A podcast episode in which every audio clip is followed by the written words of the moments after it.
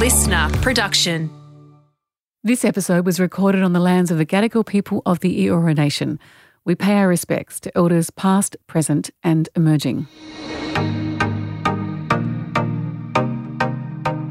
Hi, I'm Helen McCabe, founder of Future Women, a club helping women to connect, learn, and lead. One of the ways we do this is through live events, like the Leadership Summit we held in March 2021. There is an incredible atmosphere when you're in a room of inspiring women, especially when they're there sharing their stories and leadership experience. And in this series, I'm bringing you the highlights from the event. In this session, we'll be focusing on diversity in those occupying leadership roles. How can we see more diversity in leadership roles? I talked to two women who freely admit there is no magic solution. Between them, they have decades of experience on what's causing this disparity and some great suggestions on how to improve things. Nicola Wakefield Evans is a non executive director and chairman of the 30% Club, and Nareen Young is an industry professor at the University of Technology, Sydney. So let's jump into it. Nareen, I want to start with you and thank you both for joining.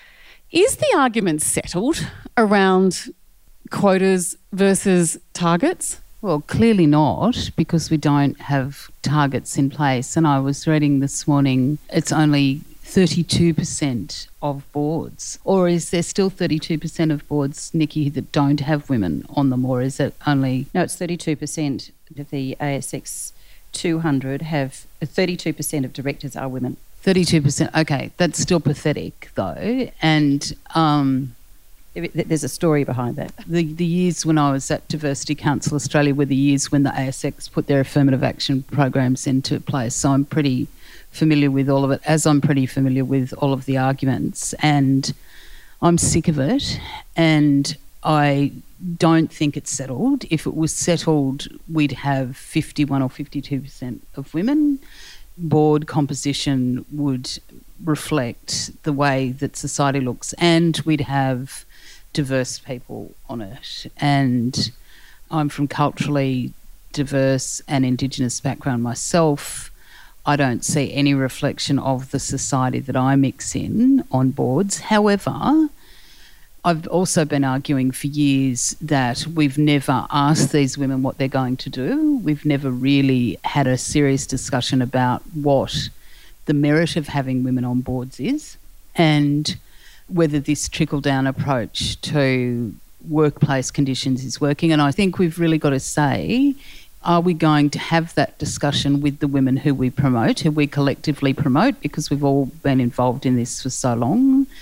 And are we going to say, if you're there, you owe it to the rest of us to promote things that make workplaces decent for all women?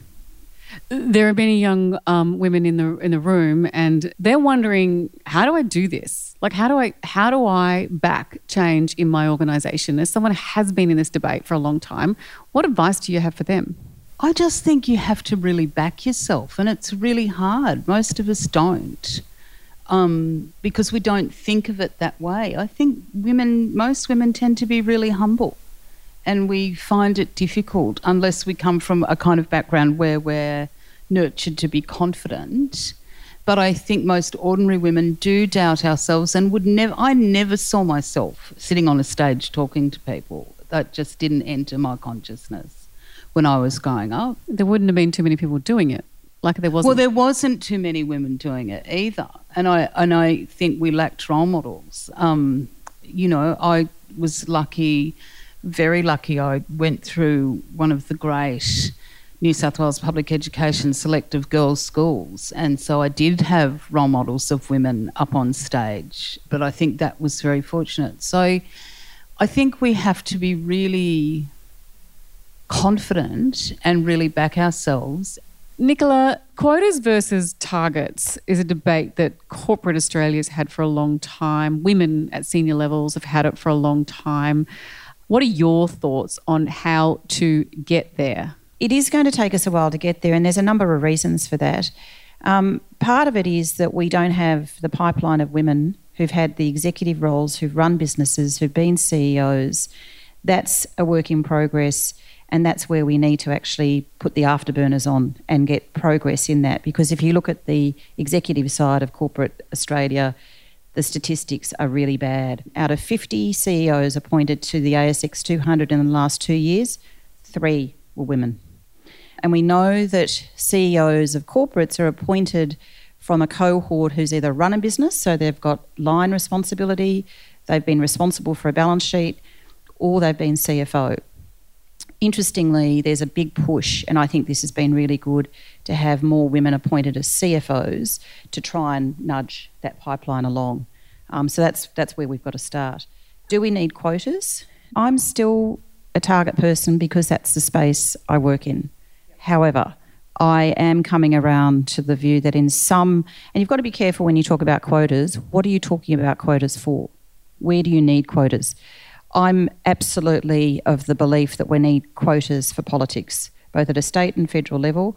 We need the political parties to have quotas to get more women into politics. Absolutely a firm believer of that. And then I believe that there will be a trickle down effect once we do that, once that happens. So I'm in an organisation, I'm a young female leader at the moment. How do I advocate inside an organisation for quotas or, or a target? Have the conversations. And the thing I think that corporations are better at doing and will get there probably faster than our governments is that a lot of them have those structures in place, diversity programs or opportunities where people can talk and raise topics. And in all the organisations I'm involved in, any employee can ask for a certain topic to be promulgated or to have an, an external speaker come and talk you need to take responsibility, I think. Put your hand up, talk to the HR department, or even talk to your management team and say, we need to have a conversation about this. We've almost, as women, got to start taking responsibility not only for our own careers, but for the environment that we operate in around us. Nareen, I'm going to throw that question to you because you come at it from a different perspective in a way with your history of working as an activist really in this space. What recommendations do you make for getting change through organisations? I saw quotas work in the ALP. I was a young activist in the Labor Party and I was active in the Half by 2000 campaign, which led to the adoption of quotas and of the waiting rule in New South Wales, for example, that has led to where they are now, and they're in a very good space. I worry about organisations because we still have this incongruous situation where we've got great things happening, but then we still have people who can't behave at work, who don't understand that they can't sexually harass someone at work or be racist or be whatever. I think we have to think of ways where we can deal, and I think the recommendations that the Human Rights Commission made um, Kate's fantastic, Kate Jenkins. She understands the area. She worked in it for a long time as a lawyer. Um, I think that we need to take those recommendations up to stop that contradiction. Nicola, I want to talk to you about merit because there seems to be a different understanding of the word. Tell me your experience with merit and if you've got any advice for the audience. So, let me start with my observation that merit only ever comes up when you're talking about female appointments or diversity or gender targets. It's, it's, really interesting. You only ever get the discussion when you've also got the word either gender or diversity. So I think that's my first observation, and I've seen that throughout my whole career. So no one ever says, Is that guy there on merit? No. that is so true. No. My second observation is how do you define what what is the definition of merit? And I ask this question a lot, particularly when I get people observe to me, oh, we're a meritocracy. And this is the lawyer in me. I'll say, well, can you define what you mean by meritocracy? Can you define merit for me? Can you define how merit cascades throughout your organisation in the way that you appoint and promote people? And very interestingly, it's very difficult. Um, and I, I want to give you, because it'll illustrate what we have to deal with in the work that I do as the chair of the 30% Club and a director of the AICD. I get asked a lot. I get phoned by investment bankers. We're working on an IPO. It's going to list in six weeks. We need to appoint a woman on the board. So that's the five minutes to midnight appointment. So that woman is not going to have the advantage of going through the due diligence and all the risk processes that you go through to do an IPO. So that's that's problem number one. Problem number two, though, is they're always looking for a uni- what I call a unicorn director. And the unicorn director, they'll say to me, "We need a woman, and she needs to have this, this, this, this, this, this, this capability. She's got to have experience in the sector of the company that's IPOing, financial experience. She's got to run a business." And I look at the directors that are already on the board, all male, and I ask myself, where are their capabilities? So they want all the capability they decided they need in one person. That's the merit. Because they've determined they need to appoint a woman, they're going to appoint her on merit, but there's a higher bar of capability requirements than they've applied to the men. What are the things they want in their unicorn board member? So, somebody who's had financial experience, either accounting background or worked in the financial department of a company or understands financial statements, requirement number one. Sector experience, so if it's a resources company, a woman that's worked in a resources company. Thirdly, has run a business. And we know that that's where we don't have enough women at the moment who've actually run businesses. And often there'll be fourth, fifth, or sixth requirements as well. Sometimes they're looking for a lawyer, but that lawyer has to have experience in this sector or being a general counsel for that type of company, etc., etc. I'm just going to jump back in here quickly and say that Nicola's advice to take responsibility for the environments we work in and Nareen's point on backing yourself and having the confidence to stand up and call for change really stood out and have stayed with me. After Nicola's description of the unicorn candidate, a woman who needs to be able to do it all to have the merit to be appointed into a senior position, I decided to ask Nareen how often she gets asked whether someone's been appointed on merit. Oh, all the time. But as Nikki says, it's you're so right, and I've never thought about this before. But yeah, I've never heard it in relation to a man, to a sorry, to a white, straight, able-bodied man. Never, ever, ever. It's a matter of definition, and I don't know that there is a definition of merit. But I think that because it's undefined, it's hard to quantify. But I, I get the unicorn candidate thing totally as well. I'm on a lot of not for profit boards, and I've just been through one uh, with one the process of appointing another woman in addition to me, and the boys were hilarious, right? They wanted the unicorn candidate, and they were trying to be so good. They were trying to be so woke about it all and trying to be perfect and a bit scared of me, I think, in what I might say. And and we've got a fantastic woman, and she has got all of those things. But golly, did we go through a lot of women candidates to get to the unicorn candidate? What about the issue of a broader concept of diversity in the world that you're working? Well, people like me have been agitating for it for a long time. When I was at DCA, we introduced the concept of being able to count culture and count your cultural background. That hadn't been done in Australia before. Prior to that, I just didn't see anyone who looked like someone I grew up with, and there wasn't Greek people, there wasn't Lebanese people, there just wasn't people from background other than Anglo private school ones around corporate tables, whether it was boards or, or employment. And in those days, there was no discussion about Indigenous people as board members. I was still having to have fights with people about Indigenous employment and the concept that Indigenous people have actually worked in this colony since the day of the invasion, and we really needed to stop applying that deficit model to the employment of Indigenous people. So we've come a long way in a short time, and I think the gender debate has broken the ground for a lot of other things to happen. I think we're still struggling in, in the context of Indigenous people and work and breaking stereotypes and the levels of racism around Indigenous people and work out there in the community and that translating into workplaces. Nicola, I want to ask you. No, I'm very. I'm going to be very careful how I, I choose my words here. But in the rush to put women into senior roles, is it possible that women do find themselves in roles that they're not ready for? And is that okay? Yes, I think it is okay because we don't ask the same question about men.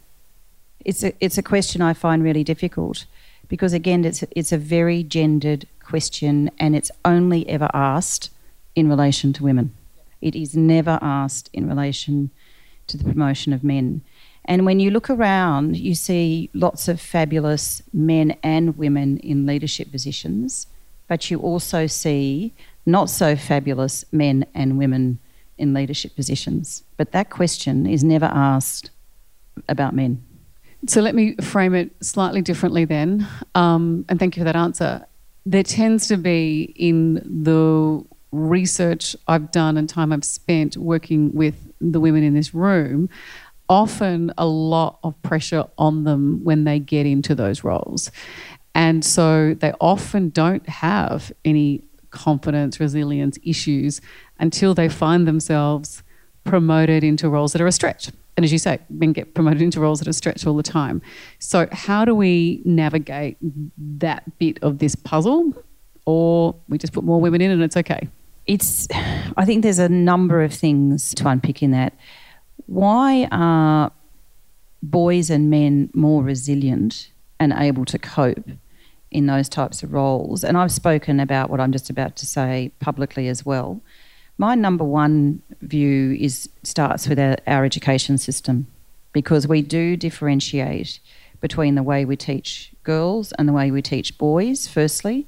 Secondly, we promote um, STEM subjects a lot more to boys than we do girls, although thankfully that's now changing. But that's been a really important distinction in our girls and boys education. But the third and the most important reason and I still get really upset when I talk about this. Sport is not compulsory for girls as it is for boys. So, boys get a very early start in participating in teams and in doing dangerous, potentially dangerous, risk taking sporting activities that provide them with a lot of things resilience, the ability to process information the ability to participate in a team, the ability to think at a very young age. We don't put the same requirement on our girls, and when girls start to drop out of sport around about the ages of 11, 12, 13, so any of you that are mothers of girls, keep them in sport because when and I see this in you know 30 plus years of recruitment you look at the resumes of boys versus girls, people who've graduated with very good degrees, and the boys tend to have a lot of emphasis on the sports that they've played right throughout school and university. Girls might have started sport but have dropped out at some point. And I think that gives the courage and the resilience that men seem to have to do jobs that they might not be qualified for, whereas it's often a step up for women. That is such an interesting insight. I'm also um, keen to get from both of you before we wrap up um, what your advice is to young women in the audience today who are in that position. They are, and I'm to I'm to generalize. I apologize, but often you are the women doing all the work in your organisation. It comes down the top, and somewhere it lands on your desk, and you're close to burnout, and you're not really sure whether you should put your hand up for the job, and there's not a lot of people telling you to do it. So, what advice would you have to a young woman who's tired but got plenty of ability and plenty of um, drive in terms of their next steps and their future careers? So, I think the first thing is only you can take control of your career. So, I often see, particularly women who step back waiting for opportunities and waiting for things to happen. But you have to, at some point, take responsibility for how your career is progressing. And even if, if you're in the right or the wrong organisation, the second area, Helen, I think is really important is to seek out people who can mentor you and sponsor you. And they are people who are doing two different types of roles in a career progression. A mentor is somebody you can talk to about issues that might be going on in your career, and that's who you would talk to about this opportunity's come up. I think I've got the right skills. I'm not sure. I might not have all of the skills. Do you think that it's something I should do? So you're seeking the advice of somebody who knows you and you, who you have a relationship with. A sponsor, on the other hand, is somebody that will have your back and will sponsor you into those roles. And both roles for women are vitally important. And then the third bit in organisations, which I find really interesting, is you should have by the time you get to even in, after your first year working at an organisation, a network inside it of like minded people, and it might be your graduate cohort, or it might be that you've sought out other people who are interested in other things that you're interested in. That network you should be able to turn to to get advice because the advantage that the networks that you have internally in organisations are that they are people who observe you every single day. So they can give you quite good advice and sometimes confronting advice about your career choices or how you should progress or whether you should go for this job or that job. Mentor and sponsors, great advice. And networks. And networks. Um, your advice, Nareen? The first two, absolutely. I think I had really great sponsorship from men in the trade union movement in when I was a young woman, and I still do things every day that were part of advice that I got then, and I was very fortunate. And I, I, think there's quite a few men around these days who are wanting to sponsor young women into leadership positions. So I would say use your emotional intelligence, be smart enough to work out who are the people to to nurture and who are the people to network with. I'd also say what I was saying at the at the beginning. It's not necessarily in a lot of women to be incredibly confident. Work on that. Make good choices which I talked about earlier, and back yourself, but also back other women because you get it back. I have really great women friends who I've met through work over the years, and I'm still working with people on things that I've known for 20 and 25 years.